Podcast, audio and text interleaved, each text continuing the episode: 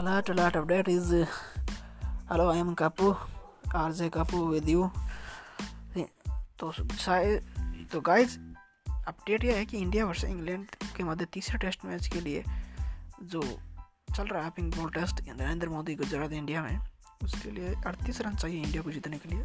शायद बाहर थोड़ी स्कोरिंग में थोड़ी हमारे एक्सपर्ट्स, थोड़ी हमारे क्रिएटिव या प्रोड्यूसर्स थोड़ी मिस्टेक हो हो गई थी, लेकिन मिस्टेक तो चलती रहती है। लेकिन India win this match to need thirty eight run. India need to thirty eight run to win this match. Please